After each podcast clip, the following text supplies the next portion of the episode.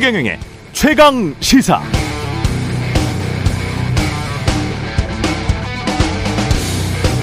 네, 모두 설 잘 쇠셨죠? 새해 복 많이 받으십시오. 오늘 최경영의 최강 시사는 설 특집으로 마련했습니다. 2023년 올해 경기가 좀 안 좋다지만 그래도 햇볕이 비추는 그곳을 찾아서 예, 설 특집 2023년 투자 전략 파헤치기 이종우 이카노미스트 최상욱 커넥티드 그라운드 대표와 함께하고요. 이재호 국민의힘 상임고문과 박지원 전 국정원장이 만납니다. 두 정치 구단과 함께하는 정치의 전당도 준비되어 있습니다. 정치, 경제 모두 깊이 있는 이야기를 나눠볼 수 있을 것 같습니다. 1월 23일 월요일 세상에 이익이 되는 방송 최경영의 최강시사 출발하겠습니다. 저는 KBS 최경령 기자입니다.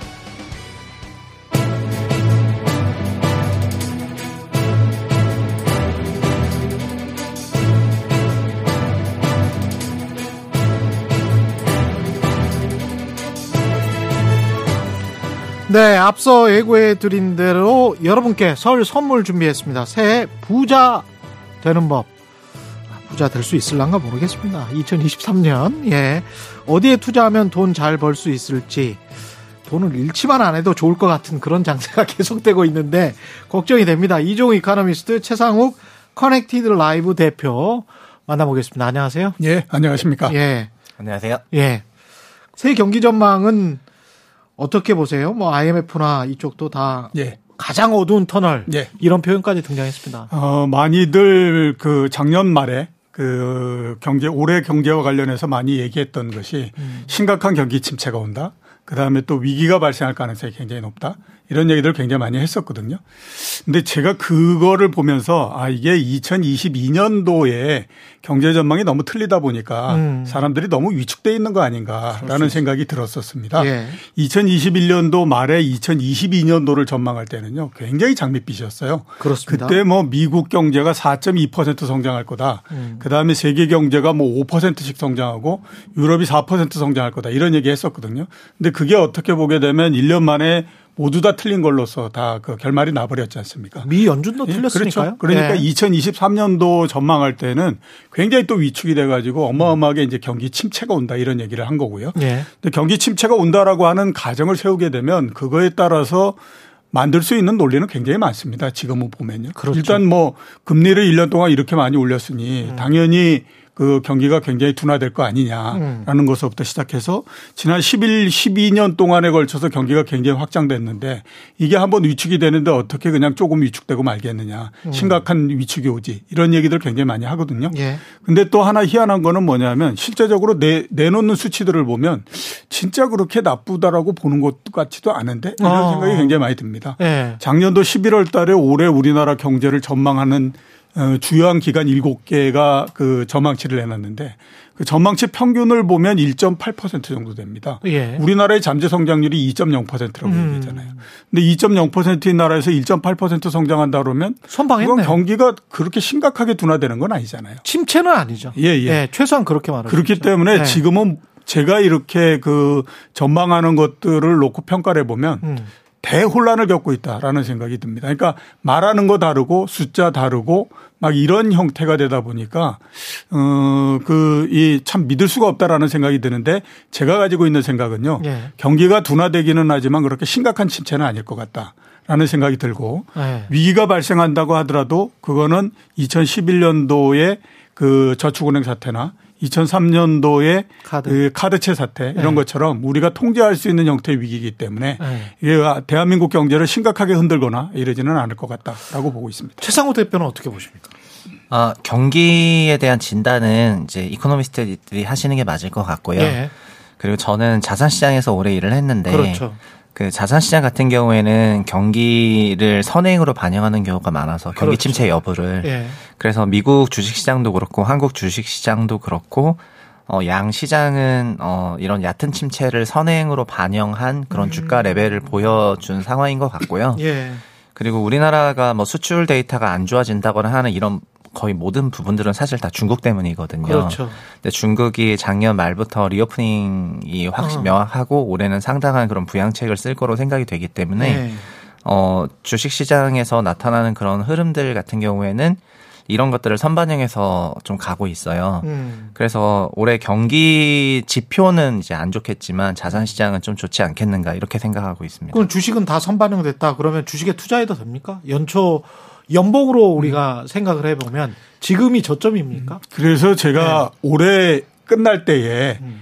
어, 2023년도에 주식 시장을 한마디로 딱 한 단어로서 정리를 한다라면 음. 뭘까라고 한번 생각을 해봤거든요. 예. 저는 선방일 거다라고 생각을 합니다. 2023년 말이 되면 예, 말이 되면 아 올해 초에 우리가 생각했던 것보단 음. 그래도 시장이 굉장히 선방을 예. 했구나라는 생각이 들 거다라는 생각이 들거든요. 음. 그러니까 올해는 지금 생각으로는 일정한 박스권 내를 벗어나지 못할 가능성이 높다. 예. 근데 그 박스권 내도 뭐 주가가 한 2200포인트 정도 된다라고 하면 그게 박스권의 거의 하단이니까 지금에서 그 하단에서부터 그렇게 크게 멀지는 않는 그런 상황이지 않습니까? 예. 그러니까 올해는 연초 대비해서 이렇게 봤을 때는 연초보다도 주가가 그렇게 낮은 그 기간 예. 이건 그렇게 많지는 않을 것 같다라는 생각이 들고 그 인덱스로 보면 뭐 가령 S&P가 뭐 연평균 수익률이 뭐 한 11% 10% 이렇게 이야기하잖아요. 예, 예, 예. 우리 코스피는 그것보다 좀 낮은데 음. 어떻게 보세요? 한 7%는 할 것이다. 음, 대략 한 공금리 정도 수준보다는 조금 더 높을 것 같다. 고금리 수준보다는 좀 높을 예, 예. 것이다. 그러니까 공금리가 지금 보면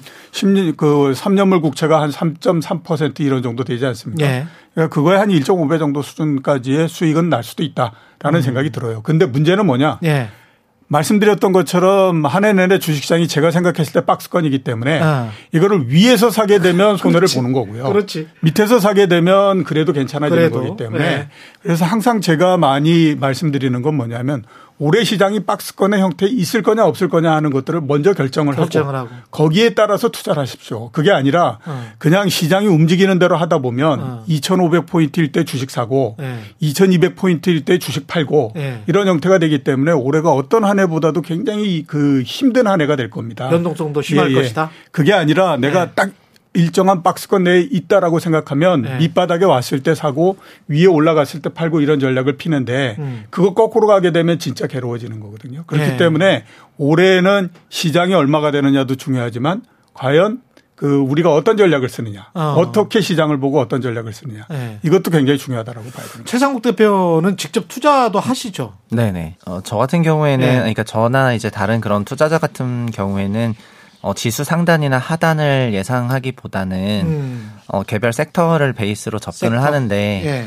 어, 지금 현재 한국에도 비- 유사한데요. 지금 우리나라에 나타나고 있는 시장의 연초 분위기는 China play라고 해서 예. 중국의 reopening을 좀 선반영하고 있긴 한데요. 음. 어, 저희가 그걸 좀 생각해 보면은 결국은 중국이 우리나라에게 상당한 영향을 미친다고 봤을 때 예. 어, 저희 수출 증가율 둔화도 다 반도체인데 이건 또 다 중국과 연결되어 있는 거고요. 그렇죠. 그리고 철강, 조선, 화학 같은 전반적인 cyclical 산업도 전부 중국이랑 연결되어 있고요. 네. 그리고 화장품이나 면세업이나 카지노 그리고 음. 여행업 그리고 항공업도 사실 다 중국이랑 연결이 되어 있거든요. 그리고 지금은 이제 2차 전지 관련한 그런 여러 가지 value chain들도 미국이랑도 주로 많이 연결되어 있지만 예. 이제 중국 상황도 중요한 거여 가지고요. 그래서 한국에 있는 거의 모든 기업들이 다 중국이랑 연결돼 있다고 생각한다면은 중국이 이런 다른 나라가 하지 않은 대대적인 부양책을 오래 쓰고 있기 때문에 음. 어, 국가가 추진하고 있는 정책에서도 다른 선진국들은 억제 정책인데 중국은 부양책이에요. 그렇죠. 그래서 이런 상당한 부분이 이제 차이나 플레이가 주식시장에 좀 나타나지 않겠는가 이렇게 생각을 하고 있고 중국 연관주들이 그 중에서 경기 순환주들이 네 그리고. 심지어 네. 이제 어 금융 섹터 같은 경우에도 어. 지금 주주 그 주주 자본주의를 조금 지향하는 그런 주주 행동주의 운동들이 레터를 보내면서 예. 어 이제 국내 금융주들이 아시겠지만 PBR 0.3배밖에 안 되는 그렇죠. 그런 네. 상황인데 이런 것들에 대해서 이제 과거에도 보시면은 1970년대 말이나 80년대 어, 어, 이런 인플레이션을 겪고 나서 시장이 다시 안정화를 될때 어, 사람들이 이제 먹고 살기 힘들어지니까 음. 주주들에게 강, 그 기업들에게 강력한 주주 환원을 요청을 하게 되면서 배당이라도 많이 주라. 네, 그런 거 줘라 이러면서 이게 성숙하게 되었는데 네. 어, 지금 우리나라에 이게 도입되는 그런 시기라고 봐서 금융주도 보시면은 거의 뭐 성장주처럼 상승을 하고 있는 장세이고 어. 이런 질적 변화가 같이 수반되는 연도가 아니겠는가 해서 올해는 이제 좀 좋게 바라보고 있습니다. 지금 말씀하신 거 전부 다 전통 굴뚝주들인데 80년대 유행했던 것들 이정우 센터장님이 한참 그 활동하실 때 한 건데 이게 다시 돌아오는 겁니까 그러면? 어, 예. 모든 종목들은 그 업종이 사라지지 않는 한은 예. 그 계속해서 반복적으로 어느 정도 이루어지고 그런 형태가 되거든요. 예. 지난 몇 년 동안에 걸쳐서 우리가 보면 그 성장주들이 굉장히 많이 상승을 했잖아요. 특히 미국 같은 경우에 뭐 팡이나 뭐 이런 것들을 해가지고 계속해서 끌어올리면서 가는 형태가 됐었는데 그게 작년도 하반기 정도 되면서 음. 어 이게 그 너무 별그이 가치에 대한 평가가 너무 높아진 게 아니냐라고 예. 하는 우려로 해서 주가가 굉장히 많이 하락을 했죠. 예를 예. 들어서 보면 이제 테슬라 같은 경우가 거의 70% 넘게 한 해에 떨어져 버리고 이렇게 됐으니까 그렇죠. 이제 성장주들이 일단은 한번 크게 타격을 받았기 때문에 음. 그 개념이라고 하는 것이 정반대로 갈 수밖에 없는 그런 그 형태가 된 거거든요. 예. 그런 측면에서 이제 가치주들이나 이런 것들이 올라가는 형태가 되고 아. 그러다 보니까 이제 은행주 이게 눈에 띄었는데 뭐 그동안에도 보면 굉장히 싸다라고 하는 것들이 눈에는 띄었죠. 근데 그게 뭔가 상승에 대한 계기를 어 바깥에서부터 일단 찾아야 되는데 그 부분들이 이제 주주환원이나 이런 것들로 해가지고 제공이 되다 보니까 갑자기 은행주가 싸다라고 하는 것들이 눈에 띄면서 이제 지금은 곽강을 받고 있는 그런 상태 이렇게 이제 볼 수가 있는 거죠. 아까 금리 이야기를 제대로 짚고 넘어가지 않았는데 예. 요것만 하나 짚을게요. 그러니까 이런 이야기를 많이 하는 것 같아요. 올 하반기쯤에는 그래도 확실히 멈추고 내려가는 조치를 미 연준이 취할 수도 있다. 아니다. 2024년이나 돼야 한다. 서로 상반된 입장인 것 같은데 어떻게 두 분은 평가를 하시는지. 연준이 얘기를 했으면 음. 일단 연준의 얘기를 좀 믿어 보는 게 맞지 않겠습니까? 연준은 지금 2024년 2023년도에는 네. 금리 인하가 없다라고 얘기를 했잖아요. 그래 맞아요. 그러면 일단은 그게 없다라고 생각을 하고 가야지. 예. 이제 있으려고 하면 한 가지 조건이 만들어져야 되겠죠. 그건 경기가 굉장히 나빠가지고 음. 어 사람들이 연준한테 가만히 있지 말고 뭔가를 좀 해야 되는 거 네. 아니냐라고 해서 연준을 굉장히 압박을 하게 되면 그때는 빨리 인하를 할 수 있는데 너무한다 연준. 예, 예. 그때가 그때 그렇게 해서 금리를 인하하는 것이 과연 시장에 도움이 되느냐. 음. 그거는 저는 의문이다라는 생각이 듭니다. 예. 그렇지 않고 한번 보게 되면요. 연준이 올 작년도 한 해 내내 얼마나 많은 욕을 얻어먹었습니까? 그렇죠. 진짜 이렇게 무능하고 네. 뭐 판단력 없고 뭐 이런 거를 꿋꿋이 견뎌가면서 금리를 올려가지고 이렇게 한 거거든요. 일시적이라며 예. 뭐 이러면서. 그렇죠. 그러면 앞으로 이 이렇게 됐던 부분들이 네. 연준의 앞으로의 행동을 제약한다라고 봐야 됩니다. 네. 그러니까 연준이 그 동안에는.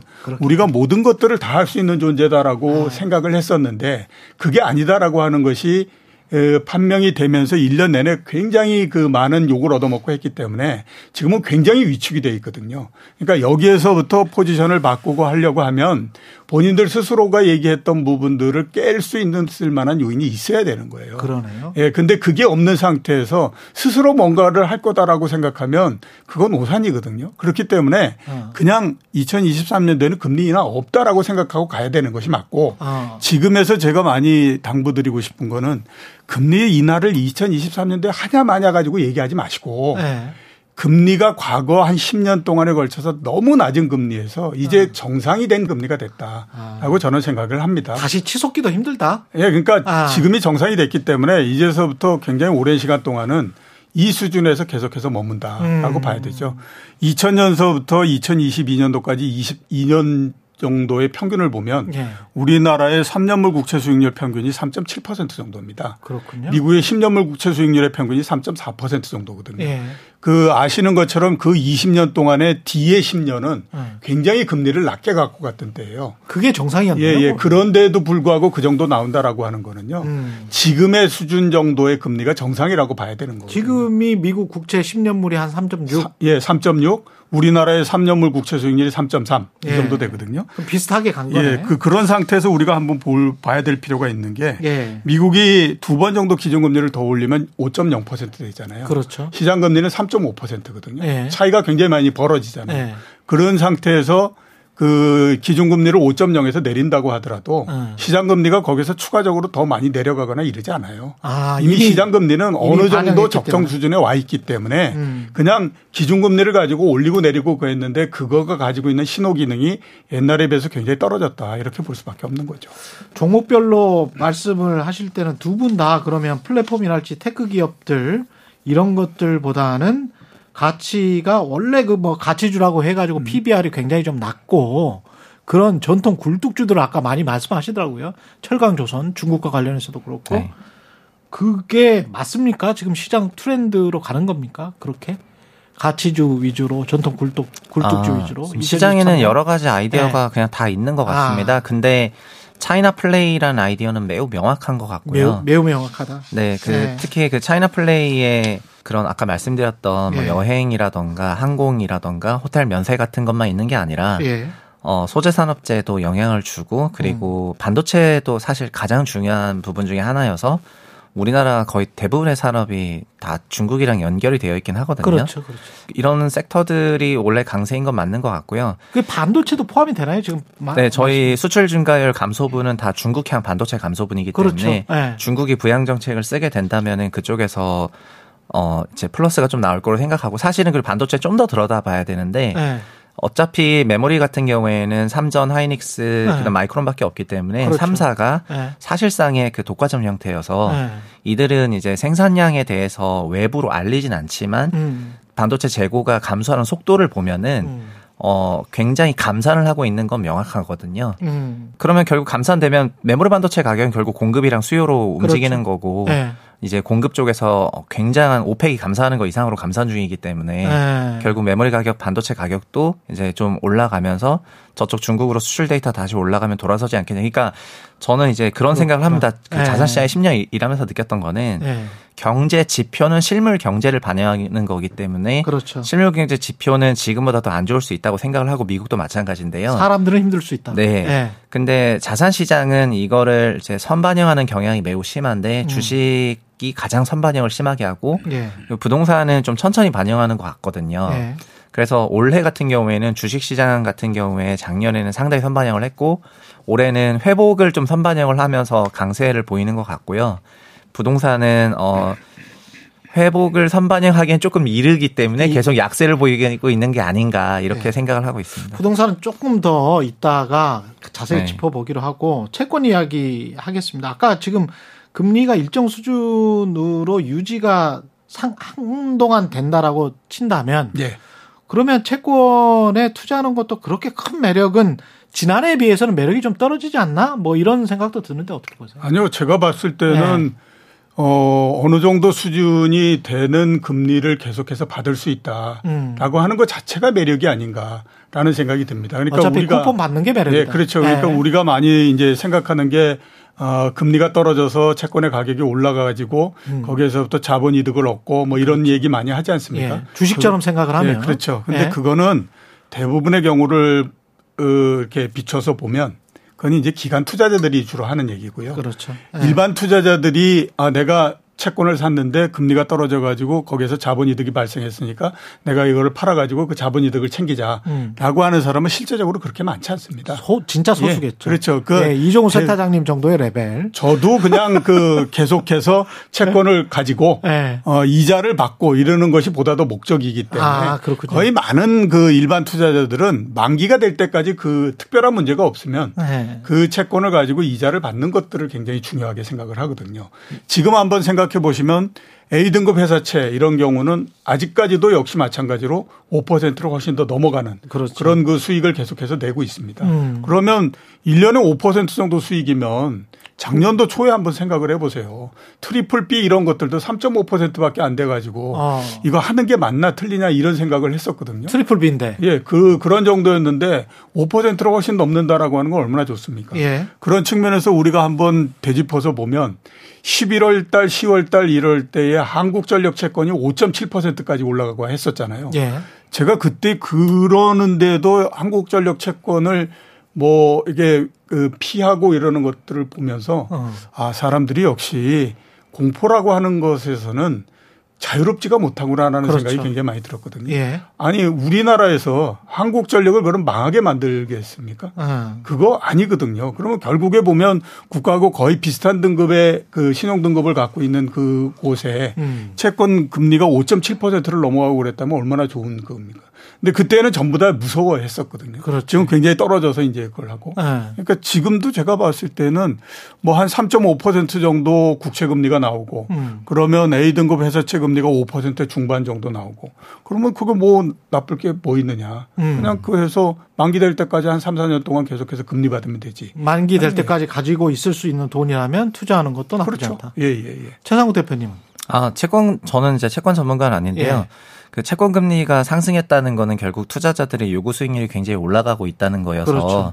그리고 그래서 어 사- 정말 그거를 커버할 만한 어마어마한 상승률이 아니고서는 음. 굳이 위험 자산을 우리가 투자할 필요가 있냐 막 네. 이런 얘기들이 나오는 거거든요. 그렇죠. 러니까 예금만 넣어도 네. 지금은 그런 예금 금리가 좀 없어졌지만 네. 그러니까 소위 굉장히 안전한 그런 채권이 등장해 버렸기 때문에 네.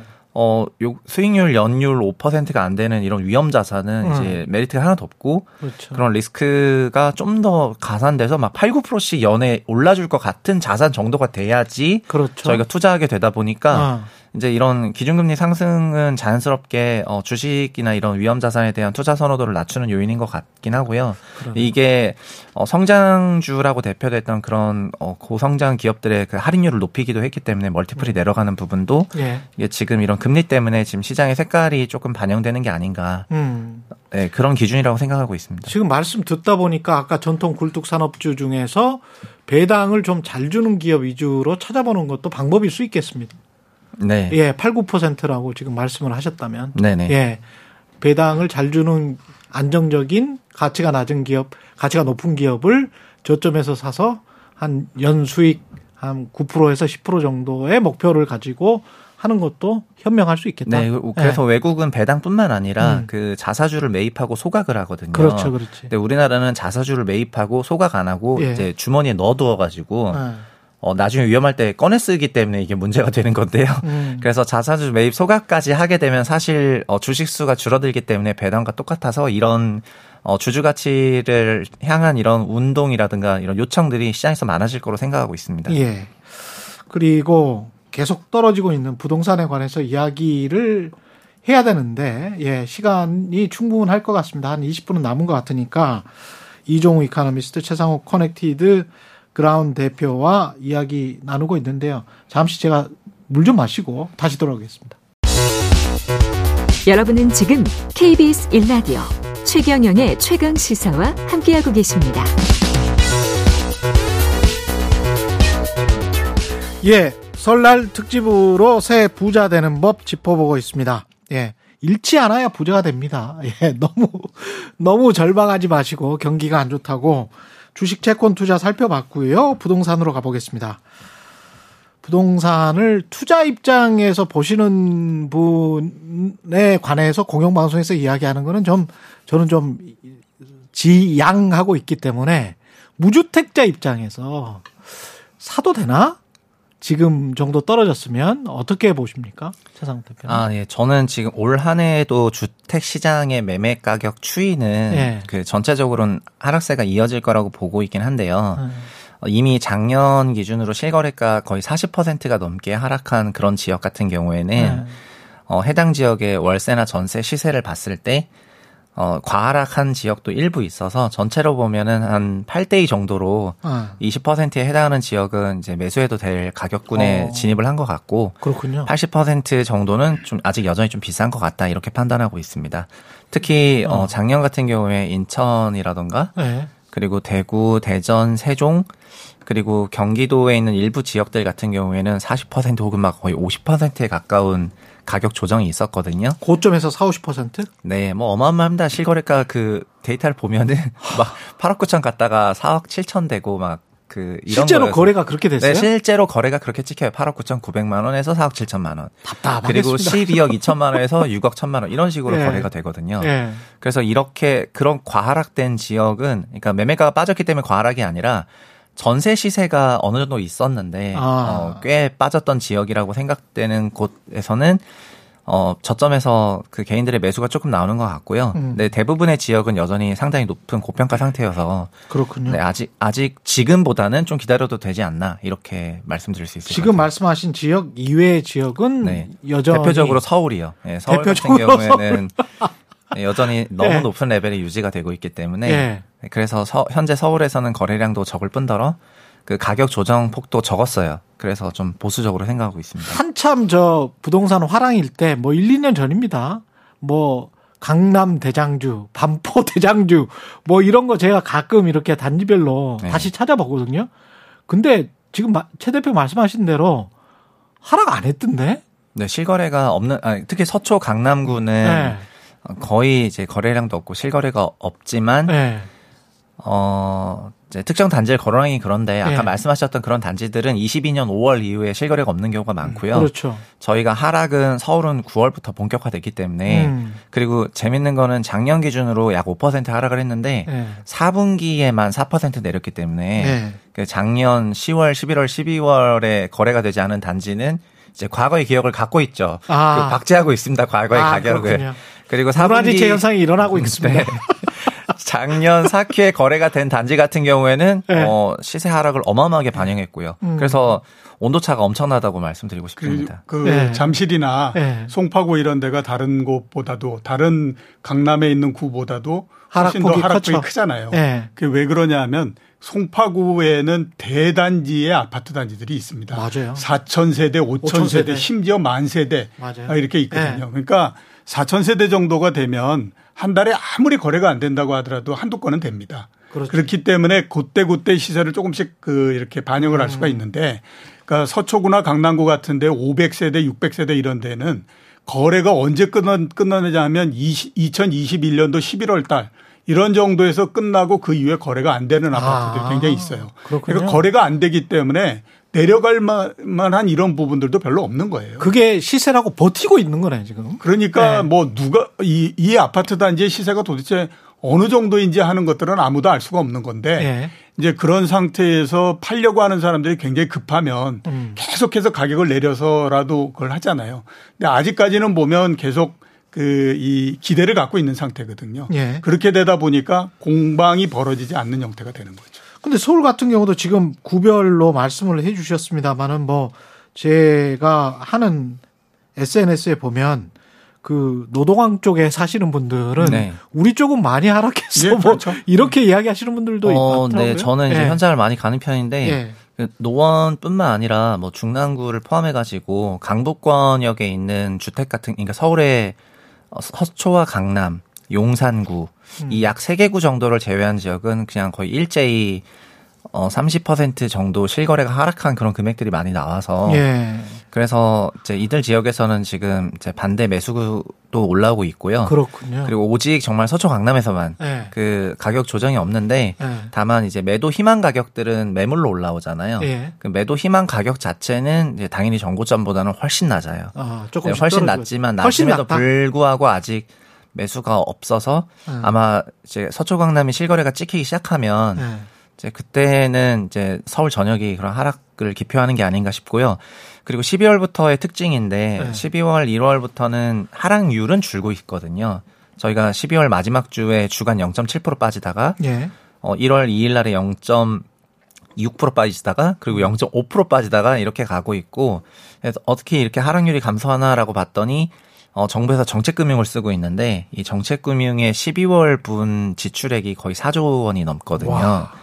아, 근데 아시겠지만 올해부터는 특례 보금자리론이라고 해서 소득에 제한 없이 그렇죠. 보금자리론을 다 쓸 수가 있어서 예. 올해 이 정책금융이 주택시장에 거의 어, 메가톤급 파워를 이제 줄 것 같은데 음. 이런 주택들은 9억 원 이하 주택을 이제 구입하는데 활용하실 수가 있고 LTV 70%를 고려하면은 아마도 7억 원 정도 되는 주택을 70% 빌리는 게 맥스거든요. 꽤 저금리로. 네, 저금리로. 그러니까 7억 원 언더의 주택들이 어. 이미 가격 조정이 현저하게 일어난 상황이기 때문에 네. 이들 지역에서는 이게 어, 상당한 그 유동성을 공급해 줄 거로 생각을 하고요. 반대로 9억 원을 넘는 고가 주택 같은 경우에는 어, 시장 금리로 대출을 일으켜야 된다거나 그렇죠. 하는 이런 특례 대출 상품이 없기 때문에, 없기 때문에.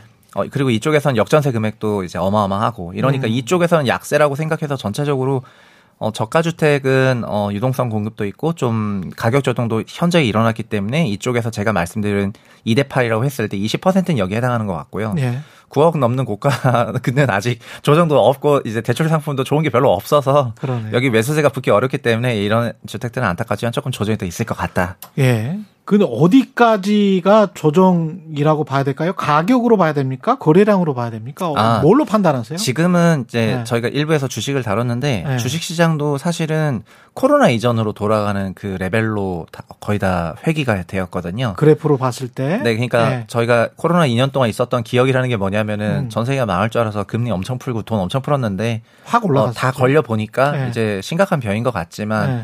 뭐 지구가 멸망할 건 아니더라 하면서 지금 회수하고 있지 않습니까? 그렇죠. 네. 그러니까 자산 시장도 네. 제로 금리를 가정하고 할인율이 무한으로 가면서 pumping이 됐다가 음. 부동산도 마찬가지고요. 음. 그거를 지금 물가를 잡으면서 빠르게 회수하고 있는 구간이다 보니까 컨셉상 어, 19년도 레벨까지는 가야죠. 19년도, 네. 2019년도 레벨. 네. 이, 네. 제가 1년 반 전에 그 추석 특집할 때 그때만- 최경 예, 예. 최강 시- 시사에 예. 그때 나와서 말씀을 드렸던 것 같은데요. 예. 서울 지역의 아파트 실거래 가격 기준으로 해서 30에서 40% 정도 예. 하락을 해야 일단 아무튼 그 거래가 되던 거기에서 끝이 나던 음. 원일이 나지 그 이전에는 쉽지가 않다라고 말씀을 드렸었는데 그 이유가 어 유동성에 의해서 상승한 가격은 유동성이 끝나고 나면 원 상태로서 돌아오는 것이 일반적인 가격의 원칙이다라고 그러네요. 말씀을 드렸거든요. 예. 주가가 그랬죠. 예. 이, 이 부동산 시장도 그렇다라고 봐야 되거든요. 음.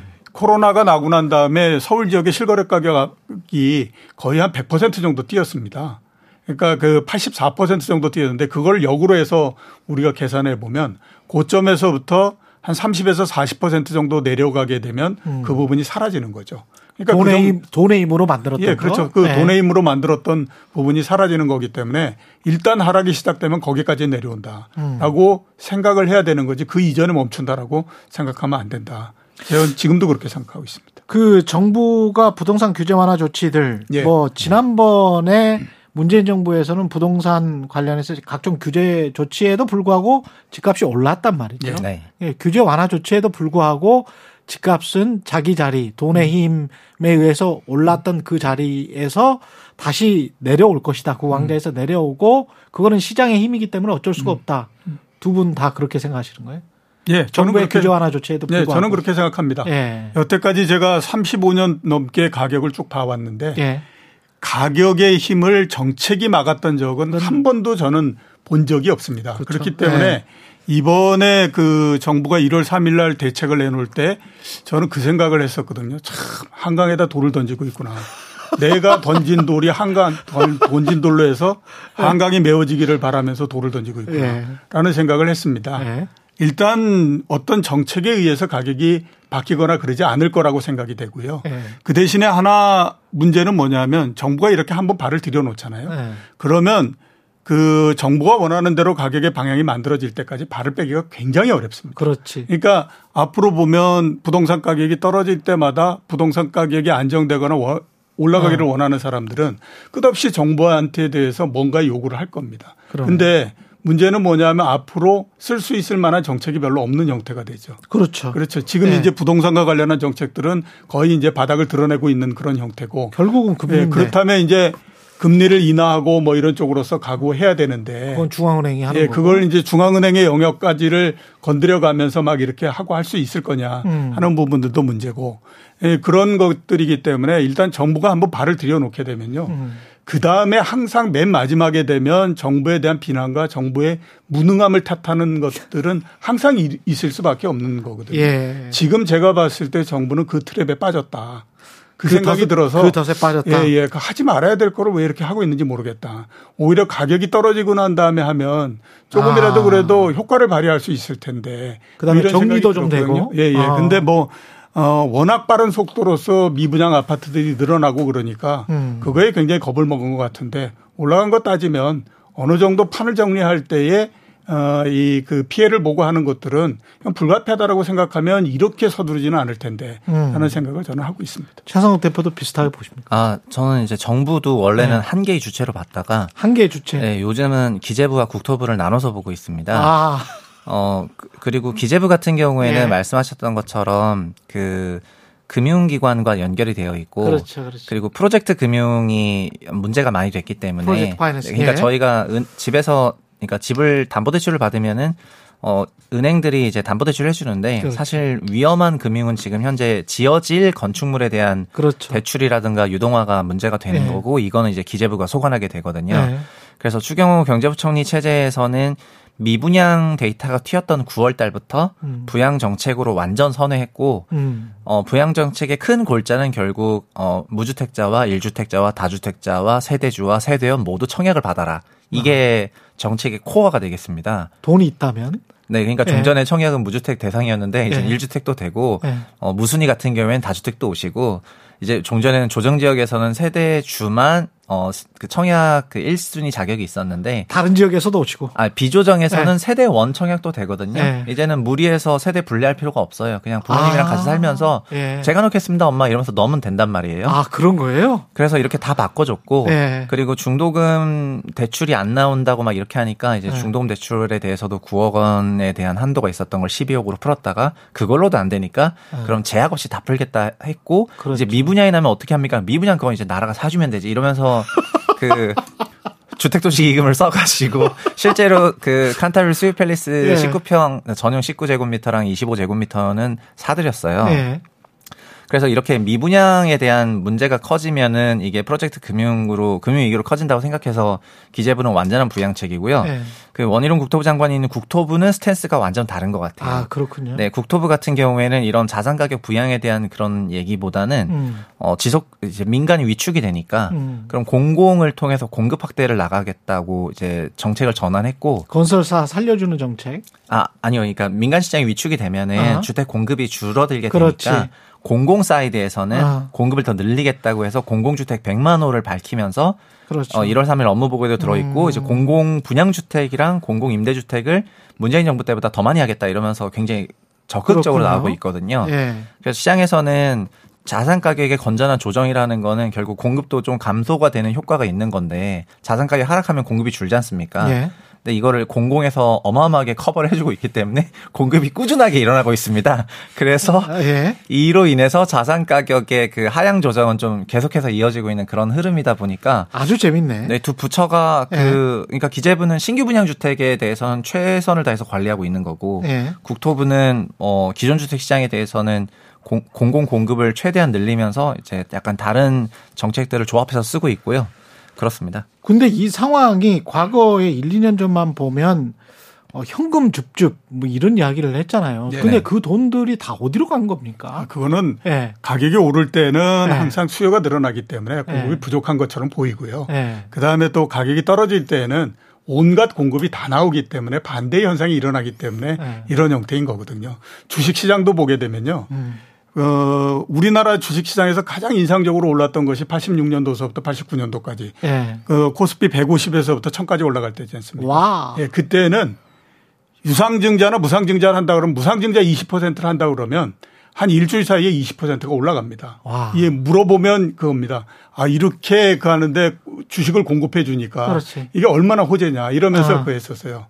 지금 유상증자 한다 그러면 주가 어마어마하게 떨어져 버리죠. 주가 희석 때문에. 예, 그렇죠. 예. 그러니까 그게 그 시장 상황이나 이런 것들에 따라서 보는 관점이 달라지기 때문에 그렇습니다. 그러네요. 그러니까 2, 년 전에 부동산 가격이 막 올라가고 그럴 때는 공급이 없다고 막 난리를 쳤잖아요. 예. 근데 가격이 떨어지면 한 달 전에 샀던 사람도 공급을 할 수 있는 주체가 되는 겁니다. 음. 왜냐하면 한 달 전에 샀는데 앞으로 보니까 계속해서 가격이 떨어질 것 같아. 예. 그러면 여기서 최소한 아무튼 나는 손해를 조금이라도 보기 위해 조금이라도 덜 보기 위해서는 팔아야 된다 라고 생각하게 되면 그것 또한 공급이 되는 거거든요. 예. 그러니까 그거에 따라서 많이 변하는 거고 그거에 특히 이제 불을 지른 것이 언론이었다라고 있습니다.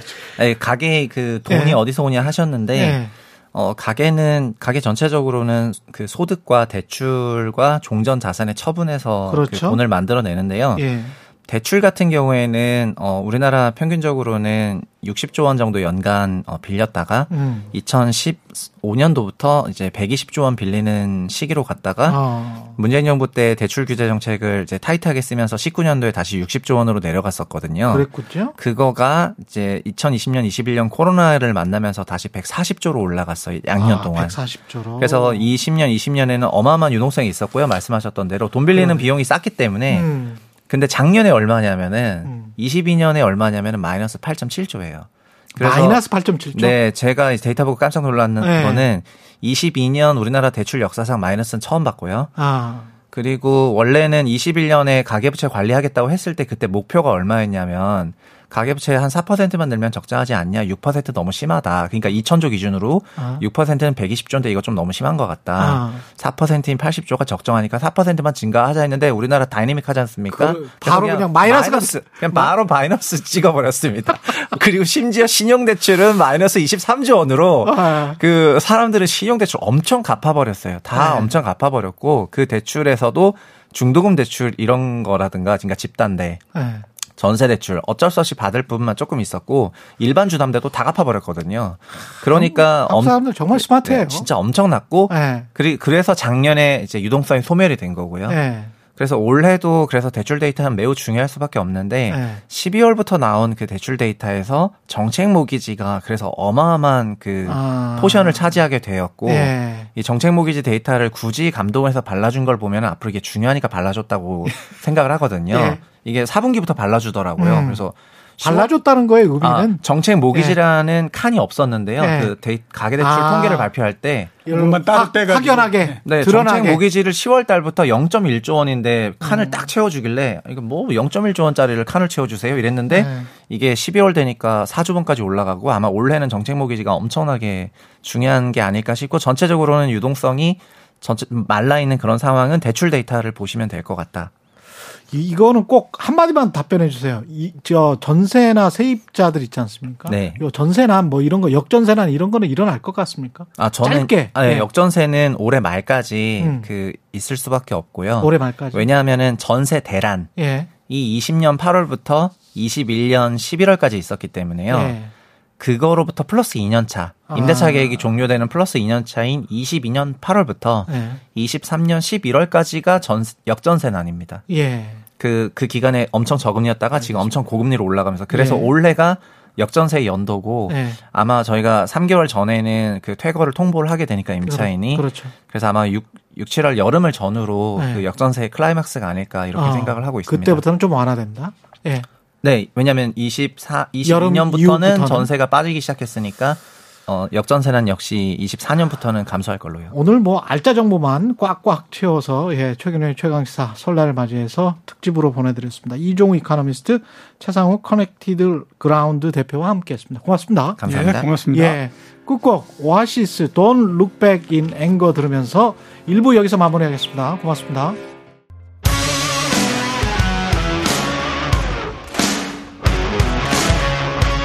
오늘 하루 이슈의 중심 최경영의 최강 시사.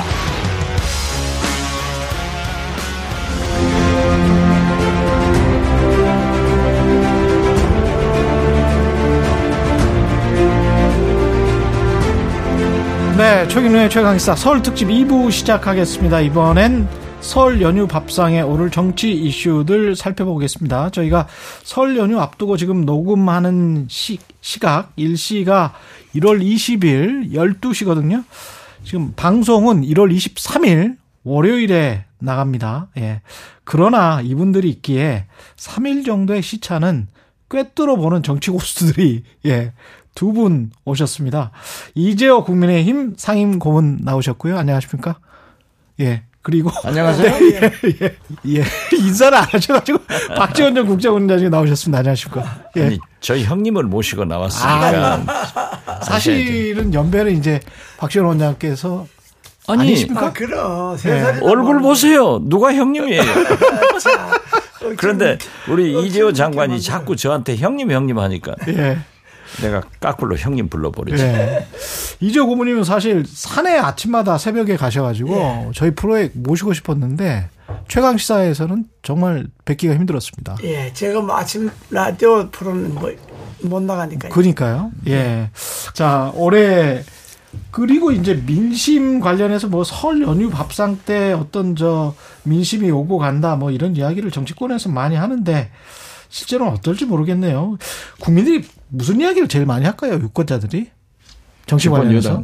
이재호 고모님. 그래요. 아, 이 예. 전에 같지 않죠. 전에는 예. 이 이런 이제 매스컴이 발달이 안 됐으니까 그렇죠. 설에 가족들이 모이면 예. 뭐 서울 이야기 시골하고 시골 이야기 서울도 듣고 이렇게 소위 여론이 돼 이동이 됐는데 예. 요즘은 뭐 매일 뭐 그냥 텔레비 라디오 뭐 그럼. 인터넷 뭐 이러니까 음. 사실 설 민심이랑이 따로는 없는데 음. 나 이번에 모여서 주로 하는 것이 뭐 여당 전당대 이야기 할 거고 그다음에 야당 뭐 이재명 대표 이야기 할 거고 그렇겠죠. 예, 뭐 예. 그 지금으로서는 뭐 그 두 개가 뭐 이슈죠. 예, 대통령 이야기도 좀. 하고. 윤석열 대통령 해외 나갈 때마다 사고 치는 것도 얘기할 거고. 그 이야기도 좀 이따 해볼 텐데 그 오늘 최강 시사에서 그러니까 지난 금요일이죠. 지난 금요일 최강 시사에서 안철수 의원이 공포라는 단어를 썼거든요. 그러니까 김기현 의원이 공포를 이용한다. 그러면서 본인이 치고 올라가고 있다. 근데 저는 이게 상당히 좀 의미가 있는 단어라고 봤던 게 윤석열 대통령의 검찰 중심으로 한 어떤 전국 풀이 여기에 이제 여권의 인사 그것도 아주 유망한 여당 대표가 공포라는 이야기를 했단 말이죠. 그래서 당내 의원들이 별 이야기를 못 하고 있다. 이게 실제로 그런 분위기가 있습니까? 근데 그 공포는 뭐 예. 그 그런 의미 보다가는 예. 공천이지. 공천에 대한 국회의원들의 공포는 공천이니까 예. 아무래도 지금 한 길로 몰고 가니까 예. 어, 결국 공천을 어, 담보로 해서 음. 공포 분위기 조성하는 것 아니냐 뭐 이런 이야기지 안철수 이야기는 제가 생각할 때는 윤석열 대통령이 작년 9월 22일로 기억합니다마는 당무에 개입하지 않겠다 해놓고 계속 당무에 개입하는 상습, 상습적 거짓말을 하고 있는 거예요. 예. 그래서 안철수 의원이 김기현 의원이 공포를 조성한다가 아니라 그 말씀은 윤석열 대통령이 공포를 조성한다. 그래서 김기현 의원한테 표적으로 삼아서 얘기한 것 아닌가 저는 그렇게 봐요. 실제로 공포를 조성하고 있고. 그리고 조금 약간 전국에서 저 지금 간첩이라는 단어가 또 등장을 했단 말이죠. 민주노총 이야기할 때 네. 간첩이라는 단어 등장하고 그다음에 이제 노동조합에서 뭐 불법이나 건설 노조에서 불법이 있었으면 그거는 당연히 수사를 하는 거는 당연한 것 같은데 뭔가 좀 대대적으로 뭔 몰이를 하는 것 같다 그런 느낌은 드는 것 같기도 하고요. 어떻게 보십니까, 고모님은? 그 우리는 뭐 고한 시대를 청춘 바쳤으니까 그렇죠. 고모님도 사실은 저 아. 고한 예, 시대 예. 뭐 군사 정권 30년을 예. 그뭐 벨게이 뭐 간첩 뭐 이런데 아주 노이로제가 걸렸던 사람들이니까 그렇죠. 그 이제 오랜만에 이제 뭐저뭐 무슨 방첩 당국 예. 뭐그 말도 오랜만에 들어보는 거고 뭐 그런데 이제 그거는 그 저 국정원에서 요 뭐 국정원 원장 계시지만 네. 오랫동안 내사해서 음. 뭐 몇 년 전부터 뭐 내, 자기네들 말로 내사해서 뭐 저 포착해서 이제 증거 인멸이 되기 전에 이제 뭐 사건을 잡겠다 이런 이야기를 발표를 한 거니까 우리야 언론 발표만 보고 뭐 미- 아는 거니까 예. 그 속사정들은 모르잖아요. 지금 당장 어떤 사회 분위기가 과거처럼 돌아가고 뭐 그럴 염려는 없잖아요. 그죠? 그렇게는 못하죠. 그렇게는 안 안. 되고 네. 뭐또 과몰이다 뭐 이렇게 그 그렇게까지는 할 거 없고 그렇겠죠. 예. 지금 그 저 북한 사람들이 우리나라에 와 있는 사람이 거의 뭐 시, 10만이 가깝잖아요. 탈북민이. 예. 네. 그런데 뭐 그걸 뭐그 옛날 고한 시대처럼 무슨 뭐 과몰이 해서 뭐 조작하고 뭐 이렇게는 못하죠. 음. 그렇게는 못하고 이제 그러나 우리 국민들은 그런 공포를 늘 갖고 있으니까 옛날에 당했으니까 잠재 의식 속에. 예, 그러니까 그 국정원이나 검찰이나 정말로 팩트에 의해서 사실대로 뭐 과장할 것도 없고 왜곡할 것도 없고 있는 그대로 조사해가고 그대로 음. 밝혀야지 그거 만약에 무슨 정치적 의도가 개입한다면 그건 국민들이 잘 안 믿죠 요즘 그런 거. 예. 예. 잘안 먹힐 것이다. 그럼요. 예. 역시 이재호 장관이 그렇게 정리를 하시니까 저도 굉장히 솔직하게 말씀드리자면은 국정원은 완전히 개혁됐습니다. 국회 법과 제도에 의해서 그렇기 때문에 어떤 정권도 과거로 돌릴 수는 없어요. 단 국회에서 법을 개정해야죠. 그런데 지금 현재 민주당이 과반수 이상 3분의 2에 가까운 의석을 가지고 있는데 개정이 되겠느냐 하는 것은 저는 음, 불가능하다고 봐요. 예. 그리고 국민도 그렇게 과거로 돌리는 것은 큰 저항이 있을 것이다 하는데 단 제가 국정원장을 했기 때문에 구체적 내용을 얘기하면은 국정원법 위반으로 저는 또 고발되고 조사받고 기소되고 나 죽어요. 그렇기 때문에 그러나 예. 일부 신문에 예. 언론에 보도된 것을 보면은 국정원장 비서실장 예. 직속으로 방첩센터가 예. 방첩. 신설됐다. 간첩을 막는 게 방첩이죠. 그렇죠. 예. 그리고 제가 있을 때는 산업 기술 보호국이었는데 음. 국정원에서는 숫자를 표시합니다. 예. 제 3국이 경제 보호국으로 이렇게 보도가 됐더라고요. 예. 그래서 내 추측에 아 이게 바뀌었구나. 예. 그런데 거기에 옛날 안기부, 중정, 또 국정원까지도 경제단이 있었잖아요. 그렇죠. 경제단을 50명, 100명으로 부활한다. 예. 이걸 보면은 지금 개혁이 후퇴되고 있는 거예요. 이건 아니에요. 그 경제단이 과거에 뭐 기업의 아이오처럼 이렇게 그렇죠. 들어갔던 사람들 그 그렇죠. 사람들입니까? 예. 아, 원장님 있을 때는 방첩국이 없었어요. 방첩 수사국이 있지. 아, 수사국. 아. 수사국이 있어요. 예, 지금. 예. 그래서 그러면 지금 보면은 문재인 정부에서는 간첩 수사를 안 했다. 음. 제가 원장하면서 충북 동지회 등 두 곳을 검찰에 기소를 시켜서 구속되고 지금 재판 진행 중이에요. 예. 그런데 얼마나 검찰이나 사법부에서 엄격한 증거를 요구하는가. 요구를 한다. 거기에 충족시키는 데는 굉장히 어렵습니다. 과거에 우리가 불행한 역사가 있기 때문에. 그렇죠. 예. 그런데 이 윤석열 정부는 말만 하면은 윤석열 정 아, 문재인 정부 때 안 했다. 아. 지금 하는 것이 전부 제가 한 거예요. 지금 하는 것이 그때 국정원장 때 이미 했던 것들이다. 아, 지금 하고 예. 있는 거예요.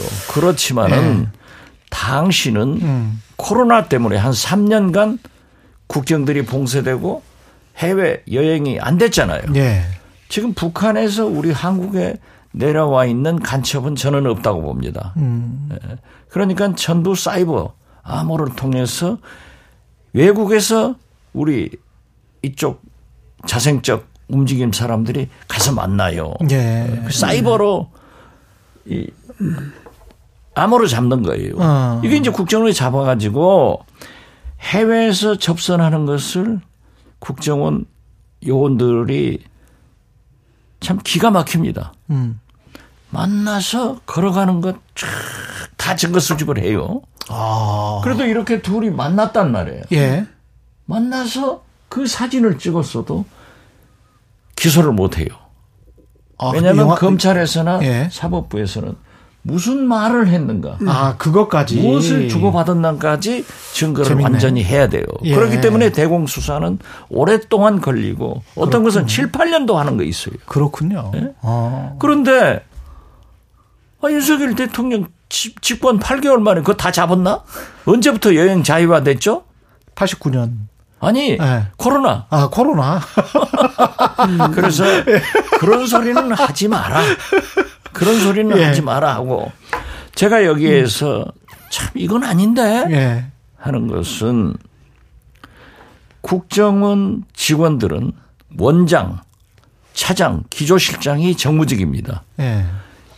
여기만 얼굴을 공개하는 거예요. 그러니까 정보위원회 나오더라도 이번에 국정원 이렇게 글쎄 지금 저, 보세요. 저도 깜짝 놀랐어요.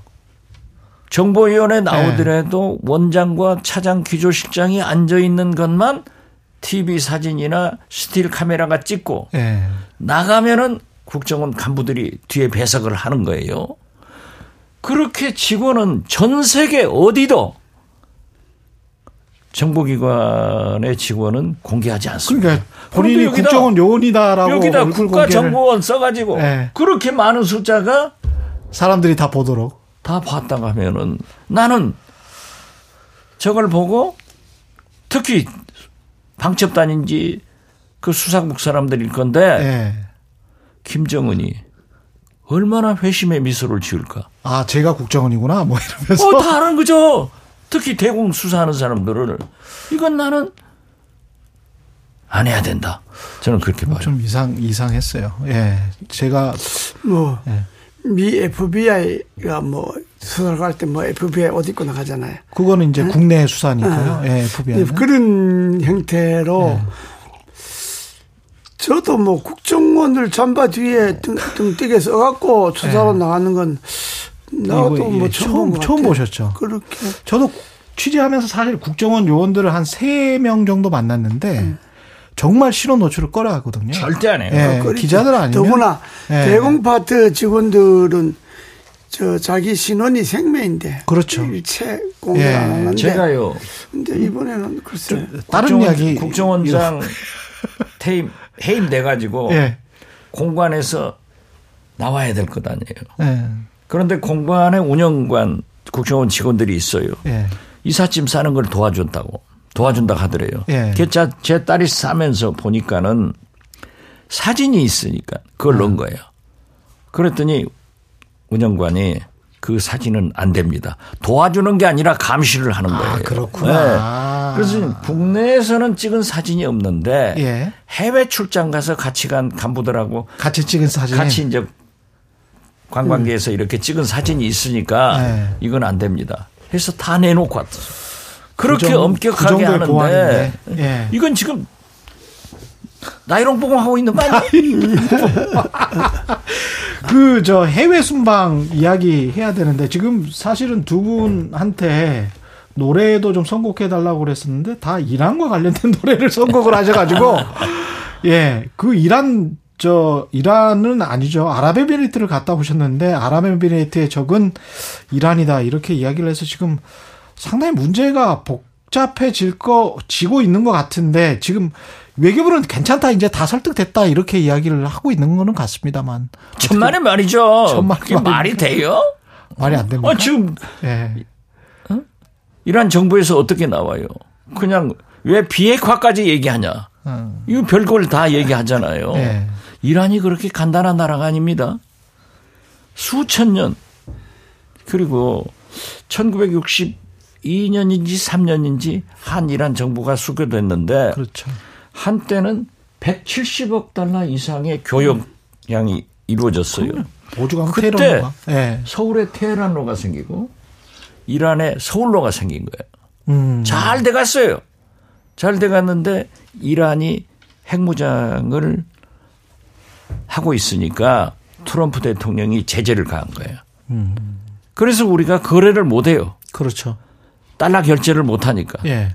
그런데 지금 현재 우리가 이란에 갚아야 될 돈이 원유값이 70억 달러. 70억 달러 정도 예, 되죠. 약 예. 8조 7천억 정도가 있어요. 이걸 못 주고 있어. 만약 내놓아라. 근데 우리가 줄 방법이 없는 거예요. 그렇죠. 그래서 그런 골치가 아프고 음. 이거 보통 문제가 아닙니다. 장관님 그 해외 순방을 갈 때마다 지난번에 이제 바이든 날리면도 그렇고 리스크가 그 대통령 본인한테 있는 겁니까 아니면 참모들한테 문제가 있는 겁니까 이거는 아이, 다 본인인데 있는 거지. 다 본인이니까 설사 참모들을 그렇게 써줬다 예. 하더라도 본인이 그렇게 안 읽어야지. 예. 아니 그리고 상식적으로 생각해서 그 뜬금없는 이야기잖아요. 왜 남이 나라 가도 그 나라 저기 누구라는 이야기를 좀 그걸 왜 해요? 했어요. 예, 뜬금없긴 했어요. 아예 예. 아랍에 UAE에 가서 UAE 저기 이란이래. 그거 뜬금없는 이야기잖아요. 그걸 그거 할 필요가 뭐 있어요? 예. 그러잖아요. 그리고 예. 또뭐 해매이 뭐그 장병들 뭐 격려하려고 했다고 외교부인가 어딘가 예. 뭐 그랬는데 아 장교부 장그장 그 뭐야 그, 그 나가 있는 장병들 격려하는데 무슨 어 왜 저기 이란의 이야기 그게 장병들 격려하고 무슨 관계가 있어? 예. 듣는 사람도 뜬금없는 이야기지. 그 그거는 실언으로 봐야죠. 실언이다. 네, 그 실언, 그 완전 실언이고, 그냥 실무, 실언인데, 그런 실언을 이제 늘 하기 때문에 지난번에 뭐 바이든인가 뭐 때문에 그래서 했는데 예. 그래서 대통령이 외국 나가면 우리가 뭐 같은 편이지만은 지켜보는 사람은 불안불안하지. 조마조마. 아, 위태위태하고 불안불안하지. 솔직하게 말해서. 국민이 그러시고. 걱정하지. 아, 그, 아, 그 이야기 할 필요, 아, 몰라 좀 이제, 이제 기분이 좀 좋으시니까 그냥, 그, 이제 막 예. 하다 보니까 이제 예. 그, 그 말이 나와서는지 모르지만 그러나 상식으로 생각해 보면 아니, 남이 나라에 가서 그 나라 저기 누구나 그 이야기를 그 오- 오지랖도 한참 오지랖이지. 그, 그 오지랖이다. 이야기를 지금 이 말씀은 예. 박지원이 아니고 예. 국민의힘 상임고문 이재호. 전 장관이 하시는 말씀입니다. 그러니까요. 예. 상식적인 아니, 아니, 예. 나는 뭐 상식으로 한 이야기야. 예. 아니 상식이 아니라 예. 대통령이 장관이 국정원장이 해외를 나가더라도 예. 전부 그 나라의 모든 현안을 다 서류로 만들어서 줍니다. 음. 대통령이 가면은 외교부, 제가 알고 있기로는 산자부, 저 거래가 있으니까요. 예. 원정 관계가 있으니까 그리고 국정원 이런 곳에서 참고 자료를 만들어 가지고 심지어 영부인한테는 동영상까지 만들어 가지고 제출을 해주면은 예. 대통령실 즉 국가안보실에서 다 조합해 가지고 대통령한테 드리는 거예요. 그러면은 그것만 읽어봤어도 이런 실수가 어디 있냐? 윤석열 대통령이 신문만 봤어도 한국 아니, 이란 신문을 새벽부터 이렇게 보시다고 하던데 나는 안 본 것 같아. 안 본 것 같다. 이런 게 말이 안 돼요. 예. 아니, 그러니까, 그걸, 뭐, 그걸, 그걸 뭐, 실현으로 봐야지. 그걸 뭐 정색으로. 예. 정색할. 필요는 몰라서 근데 한 이제 이란이 저렇게 나오니까 내용도 또 사실도 또, 예. 이란하고 UAE가 사이, 사이가 나쁠 때도 있고 뭐 서로 그러지만은. 적은 아니에요. 나그 적까지는 아니지. 최, 최대 교육국이에요. 지금 최대 교육국으로 그, 아니, 아니, 예. 저, 제가 그리고 국정원장 재임할 때 아랍에미리트를 가- 다녀왔어요. 이스라엘도. 예. 굉장히 좋아졌어요. 음. 좋아지가지고 민한, 민항기도 다니고 정부 간에도 대화를 하는 얘기를 다 해주더라고요. 예. 이스라엘하고도 그렇게 좋아졌어요. 아랍에미레이트가 그렇죠. 그런데 아무튼 저렇게 말씀하신 것은 외교 참사입니다. 나는 어디 어떤 순방 때도 다 사고를 쳤는데 이번 제일 큰 사고를 쳤다 하는데 우리 박지원의 식탁 이 진행하는 예. 유튜브 예. 김유정 전 의원이 재밌는 얘기를 하더라고요. 예. 대통령께서 이란이라고 안 했다. 그러면 이런 적이라고 했다. 이런 적 이런 이런 적이라고 했다. 그래서 제가 그랬어요. 예. 김유정 의원, 당신 곧 대통령실 홍보수석으로 가겠다. 홍보수석으로 바이든을 날리면으로 발표한 게 김은혜 수석 아니에요. 이게 말도 안 돼. 아, 그, 그, 그것도 그, 그렇고 예. 사실도 또, 그, 저, 정확하지 않는 데다가 예.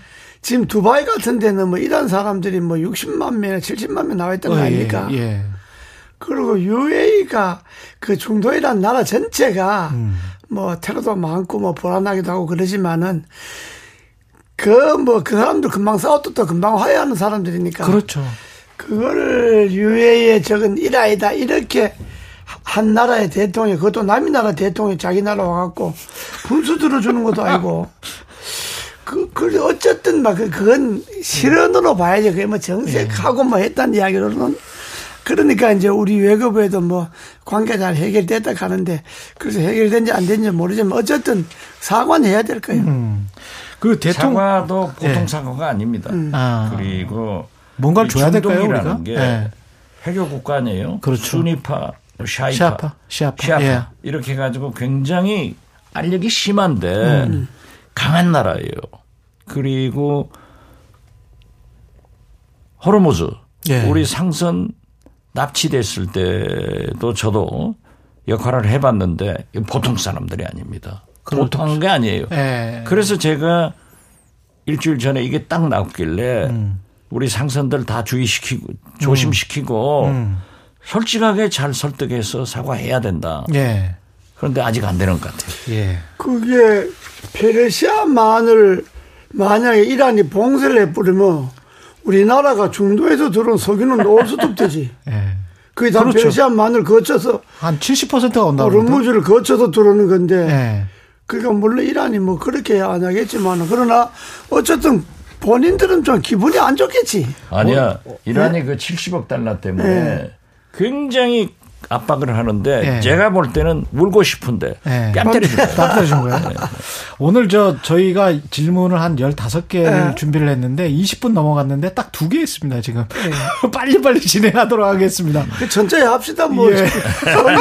설 연인데 뭐. 그래서 듣는 뭐. 분들도 뭐 편안하게 들어 주십시오. 설 연인데 아니 뭐. 그러니까 잘못했다. 예. 그러니까 대통령은 예. 앞으로 예. 어?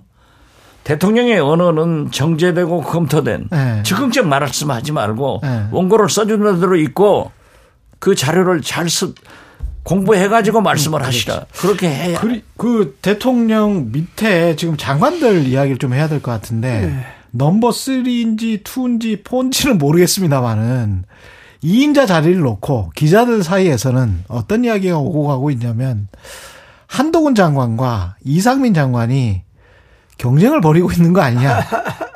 어떤 뭐 그래서 이 한동훈 장관이 좀 발언이 좀 세게 나오고 있는 거 아니냐. 뭐 이런 이야기도 있, 있어요. 기자들 사이에서는 뭐 그냥 뭐 우스갯소리로 이야기를 하는. 건데. 우리나라 권력 서열 예. 1위, 2위는 제가 말씀드리지 않더라도 알 거예요. 예. 3위 자리를 놓고 한동훈, 아. 이상민 두 장관이 경쟁하는 건 사실이에요. 가 사실입니까? 사실이에요. 예. 그것 때문에 좀 한동훈 장관이 좀 발언을 좀 세게 한다 또는 총선 포석용이나 어떻게 보십니까? 야, 기자들끼리 이야기긴 한데. 한동훈 예. 장관이 이제 장관 뭐 예. 그만두면 뭐 이제 정치를 해야 되니까 예. 내내 국회의원 출마해야 되니까 그렇죠. 정치적 저 영역에 좀 이렇게 좀 연습을 좀 하는 거지. 아. 자기 스스로 훈련을 좀 하는 건데. 예. 나 그게 정치적 훈련이라 하는 거는 뭐 똑똑하게 말한다고 되는 게 아니고 음. 오랜 기간 동안에 생활하면서 그게 익혀져야 되는 건데 그렇죠.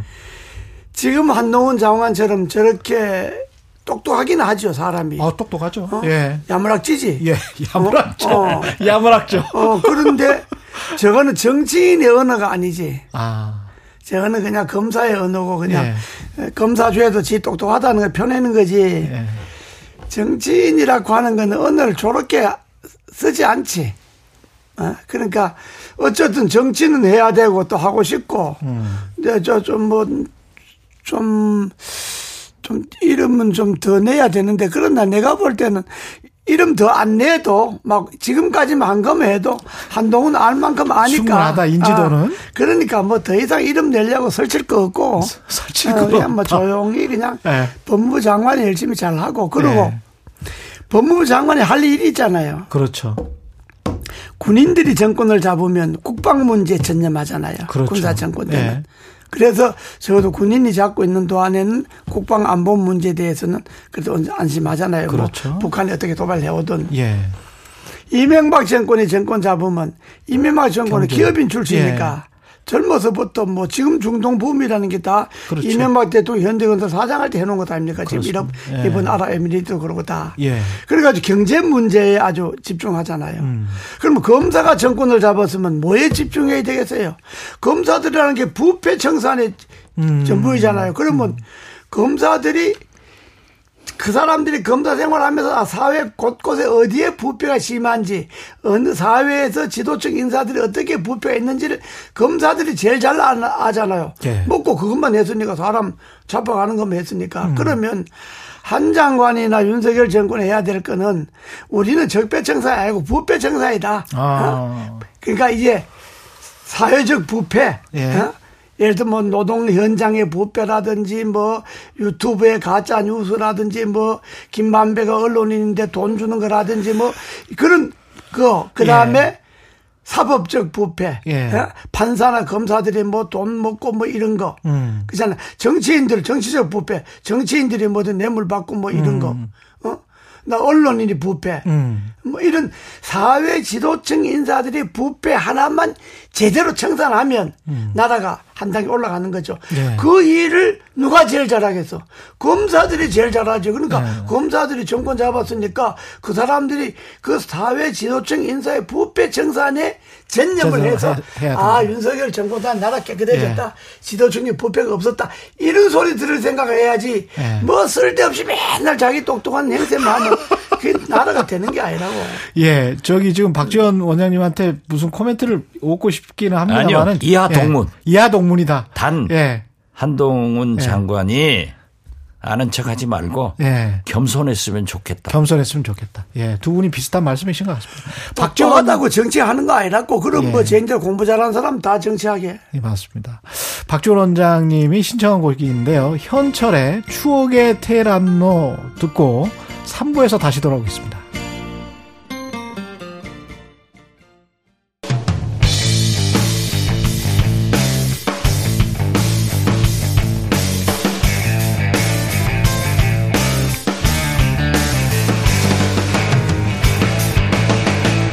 최경영의 최강 시사. 네, 지금 여러분은 최경령의 최강시사 설 특집 정치의 전당 이재호 전 장관, 박지원 전 국정원장과 함께하고 계십니다. 국민의힘 이야기 안 할 수가 없겠습니다. 3월 전당대회이기 때문에 3월 전당대회인데 나경원 전 의원 이야기만 계속 하고 있습니다. 나경원 전 의원 완전히 떴습니다. 이게 지금 절대적인 기회입니까? 아니면 위기입니까? 뜬 거요 죽은 거요 나경원 예. 전 장관은 우리가 손이 둘밖에 없잖아요. 예. 아, 대표 나오려면은 부위원장 기후대에서 안 받았어야 돼.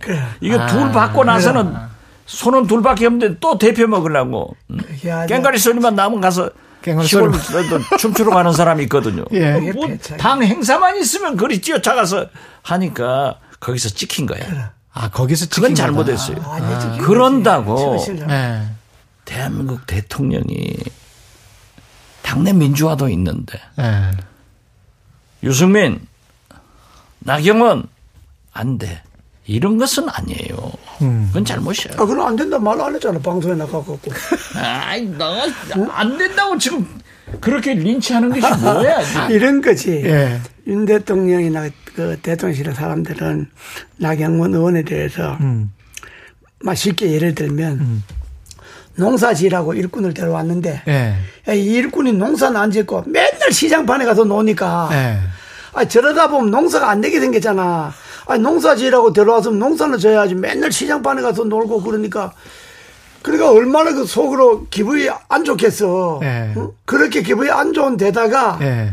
그렇게 하려면 지금 형님 말씀대로 예. 그 생각이 있으면 그 임명하려고 그럴 때 아, 저는 당에서 몸을 뭐. 에, 아. 바쳐서 기여할 테니까 저는 안 하겠습니다. 딱 자르든지 아니면 받았다 하더라도 한, 한두 달쯤 하고 음. 작년 12월 초나 뭐 12월 쯤 가서 좀 빨리 하든지. 아이고 제가 아. 해보니까 내 능력이 이게 도저히 못하겠습니다. 예. 그러니까 저는 그만두고 역시 아, 고기는 물에 놀아야 된다고 난 역시 당에 가서 놀겠습니다. 전 그만두겠습니다. 이렇게 스스로 이야기하면 대통령실하고도 척질 이유가 없이 아니, 본인이 능력이 안 돼서 그만두겠다는데 그러면 별로 대통령실하고도 불편하지 않고 본인은 예. 빠져나와서 당대표 출마하면 되는데 이분이 뭐 맨날 고심한다 그러고 고민한다 그러고 뭐 그냥 이것저것 재고 어떻게든 윤더, 윤석열 대통령인데도 인심 안 읽고 음. 대통령실도 어, 지, 지원을 받고 그, 그 갖고 당심도 잡고 이렇게 하다 보니까 보는 사람 입장에서는 불쾌하지 사실은. 다 먹으려고 아, 했다. 이게 뭐, 아이, 구- 저, 저출산 현장 그거나 열심히 해갖고 그걸로 승부를 보든지 아니면 처음부터 그냥 당에 뛰든지. 해야지 정부직이라는 게 정부 장관직이라는 게 애들 장난이 아니잖아요. 근데 나경원 전 의원 측을 제가 대변해서 말씀을 드려보자면 뭐 월급이라고 할 것도 장관 월급도 아니고 거기는 거의 사실상 비상임이다 이게 상임이 아니다. 그래서 자리를 준 게 아니지 않느냐 뭐 이런 이야기도 고위공직자 그런 이야기 하면 지발등 네. 찍는 거요. 아, 자기가 그럼 안때 해야지. 저는 안 해. 받아요. 아 그런 건안 해야지. 안 해야지. 그런 거 따지면 돈 아. 따지고 월급 따지고 그러면 네. 그걸도 뭐 그래도 그 저 장관급 예우는 다 해주지. 차도 네. 있고 뭐 네. 비서도 있고 뭐어 일정하게 또 비용도 나가고 장화금 대우는 다 하지. 그래도 뭐 정상적으로 월급 받고 상대이 아니면 안 한다 그러면 받지를 말아야지. 임명장 줄 때 아유 나는 그, 런 자리 뭐 안 하겠습니다. 이렇게 네. 해야지. 아니 그것도 있지만 왜 받아 놀롱? 대통령실에서 윤석열 대통령이 시키면서 이거를 할 테니까 네. 대표 나오지 마라 이렇게 하고 갔어야지. 네. 그냥 애매모 아, 하니까는 그건 했겠지. 그건 뭐 말로 안 했대. 눈치로 했겠지. 그걸 뭐그 임명할 때는 대표 그만두란 이야기지. 어떻게 됐든 이게 지금 저는 사실은 나경원 의원이 또 처신이 문제야. 정무직인데. 사의를 표명했고 예. 문자로 보내니까 대통령께서 애정이 있다. 뭐 다른 말씀하셨잖아요. 예. 그러니까는 사직서를 보내니까 야, 그거 받았으면 됐지 또 꽉 해임 때려버리고 아. 이럴 수가 있어요? 대통령실에서도 약간 좀 속 좁게 행동했다? 아니 그럴 수는 없는 그럴 수는 거예요. 아니 해임시키고 싶던 차 잘 된 거지 뭐. 그런데 아무튼 저는 예. 나경원 의원이 여기서 꼬꾸라지면은 음. 미래가 없어요. 나와야 됩니까? 그렇죠. 그러니까 민심을 가지고 있는 유승민 의원은 예. 100% 당원 경선 그리고 결선 투표까지 가니까 정식으로 윤석열 대통령한테 비수를 꼽고 달라들잖아요. 음. 그런데 당심을 가지고 있는 나경원 의원은 당심이기 때문에 윤석열 대통령한테도 잘하고 윤핵관들한테도 잘하려고 했는데 지금 귀샤대기 맞아버렸잖아요. 그러면 여기서 꼬꾸라지면은 예. 길이 없어. 지금 현재는 국민의힘 윤석열이지만은 네. 미래는 유승민, 나경원 시대가 열리고 있어요. 어. 그러니까 정치는 꼬꾸라지면은 그만이다. 그리고 내년 총선에 공천도 안 줄 것이다. 잘 생각해야 돼. 공천도 안 줄 것이다? 나는 그렇게 봐요. 아니 뭐 남이당 이야기를 그렇게 잘해요. 잘 알아요. 공천도 안 줄까요? 만약에 안 알수 없죠. 나오면? 이번에 예. 정치인으로서나 공직자로서 예. 그 나경원 의원 같은 처신은 정말 처신이고 이재호 그러나- 상임 고문마저도 이렇게 하면은 아. 잘못된 설 자리가 없는 모르겠는데. 내가 네. 그러나 내가 윤석열 대통령이라면 음. 나경원 문제는 그렇게 처리 안 하고 임명장 줄 때는 뭐 눈치라 이거 주면 안 하겠지 이 생각을 했겠지. 예. 그- 줬는데도 계속 그러면 처음 일찍이 음. 더 커지기 전에 한 달쯤 봤는데 계속 장판에 가서 놀고 그러면 어 정부 판에 안 놀고 그러면 예. 불러다가 아, 나 위원장 내가 임명장을 줄 때는 저출산 그 중요한 거 또 기후대다 중요한 그렇죠. 건데 정부 일을 좀 도와달라고 옆에서 도와달라고 했던 건데 어. 그 어떻게 정부 일은 안 하고 맨날 당에 가서만 마이크 잡고 놀면 이게 지금 다 당직자인지 정지 모르지 않냐 그러니까 못이지. 좀, 그, 그, 그러니까, 그렇게 하려면 일찍, 네. 나 그만두시든지 아니면 정부직을 좀 해서 나를 좀 도와주든지, 음. 이걸 일찍 이야기를 했어야지. 나, 일찍 난내 같으면 그러겠어. 예. 불러다가, 예. 가만 뒀다가 골목 터질 때까지 가만 뒀다가 햄시켜버리면, 그러니까 그거는- 대통령이 안 돼. 그거는, 그거는 뭐 좀 대통령도 그런 게 있는데, 네. 그러나 어쨌든 이번 네. 사건의 원인은 나경원- 나의원의 처신의 문제야. 그래요. 나경원이 제공한 아까도 거다. 제가 얘기했지만 뭐 더 이상 할, 이야기할 것도. 일하라고.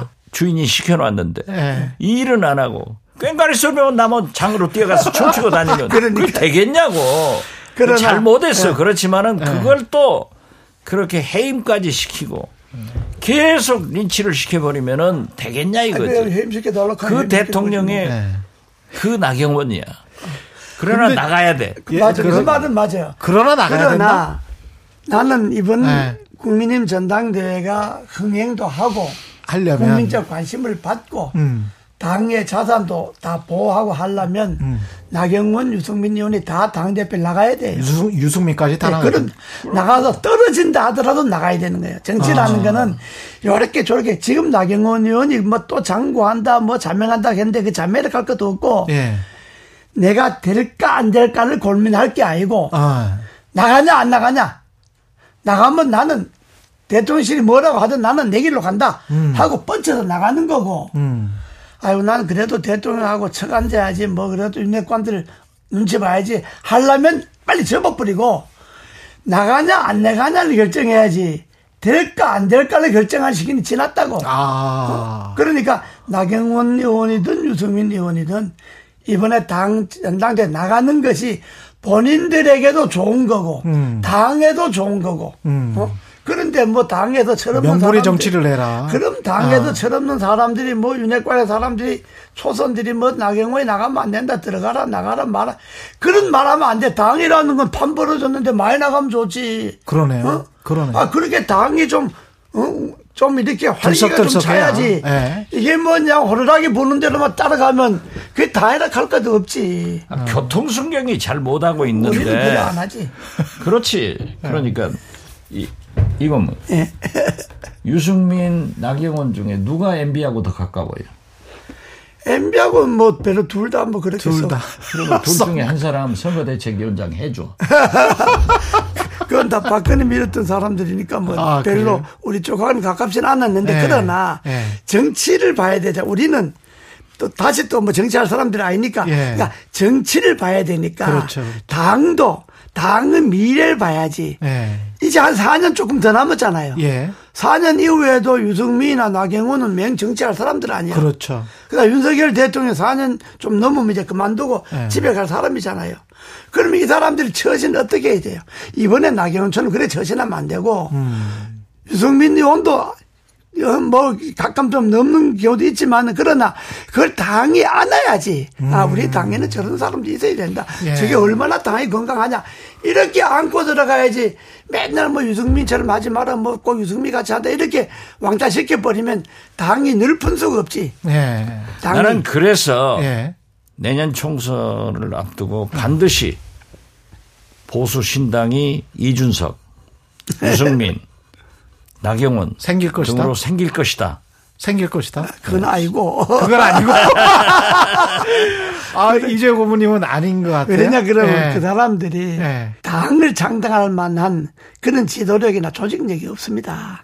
자기 정신을 하는데 아니, 이 고모님이 지금 가가지고. 해주시면 안 되는 어? 거예요? 지금 말이죠. 당, 당 지금- 만든다는가요? 예. 이거면 자 사실상 윤석열 대통령은 공천을 시작하고 있는 거야.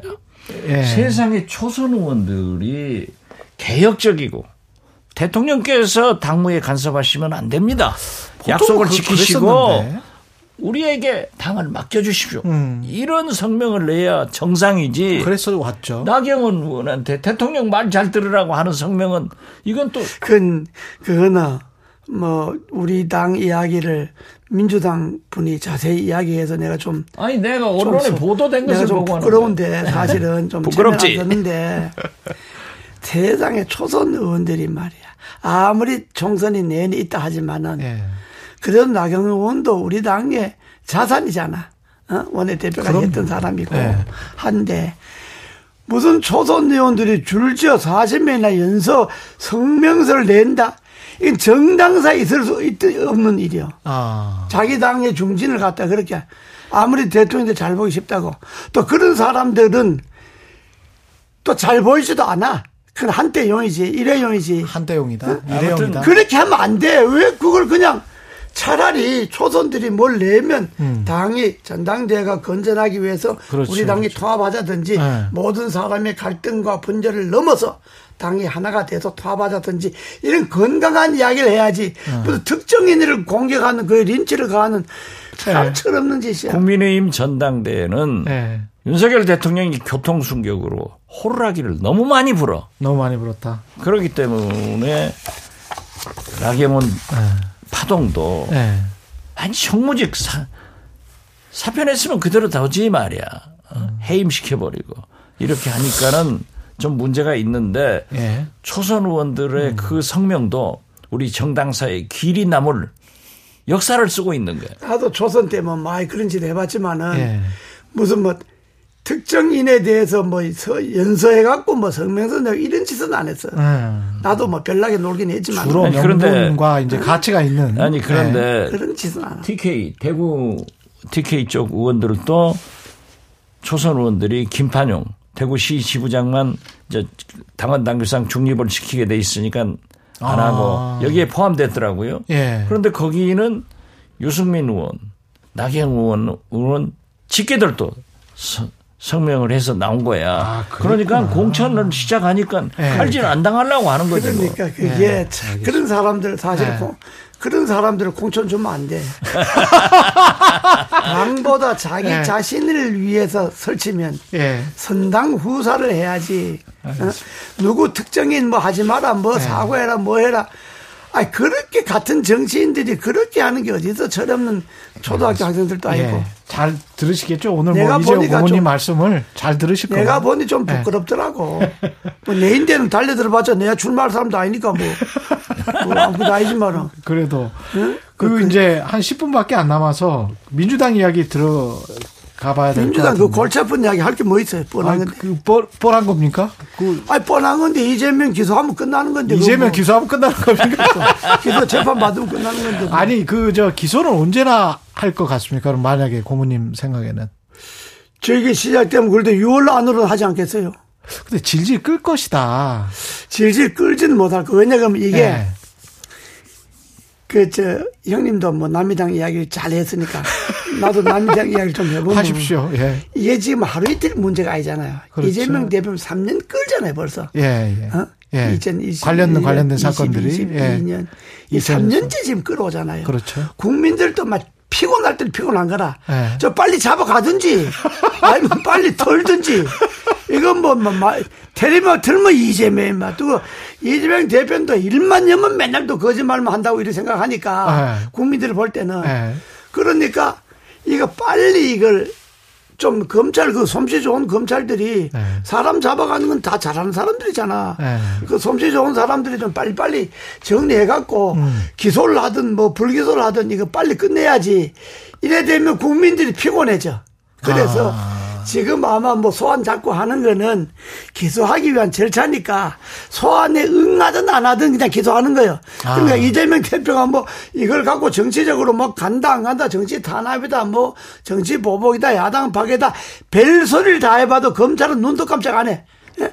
그냥 뭐 다 자기네들 오래 가지 않을 것이다. 자 자기네들 그냥 다 절차 밟아 갖고 그냥 아. 기소하는 거니까 사법 절차대로 할 것이다. 그런 그러니까 네. 이재명 대표도 국내 밖에서 큰 소리 치지 말고 음. 나 이번에 참 잘했어. 난 내 혼자 가겠다. 내 혼자 가겠다. 지난번에도 그렇게 해야 되겠다. 예. 아니 나는 내가 대표하기 이전의 문제고, 네. 어? 내가 대선 후보 나오기 이전의 내 문제니까, 네. 그건 내 개인 문제 아니냐. 난 해결하겠다. 야당이 당 대표가 그러니까 도와주고 뭐 우샤우샤 해주는 건 좋은데, 네. 나법 검찰에 가는 건 그건 내가 가서 처리하고 오겠다. 이제 이렇게 그만, 해야지. 예. 그만해라. 그걸 뭐, 아, 몰고 다니고 말이야, 이건. 시간 다가. 예. 보기 안 좋지. 예. 지금 말씀대로 네. 3년을 하고 있잖아요. 있잖아요. 예. 3년을. 3년을. 네, 그렇죠.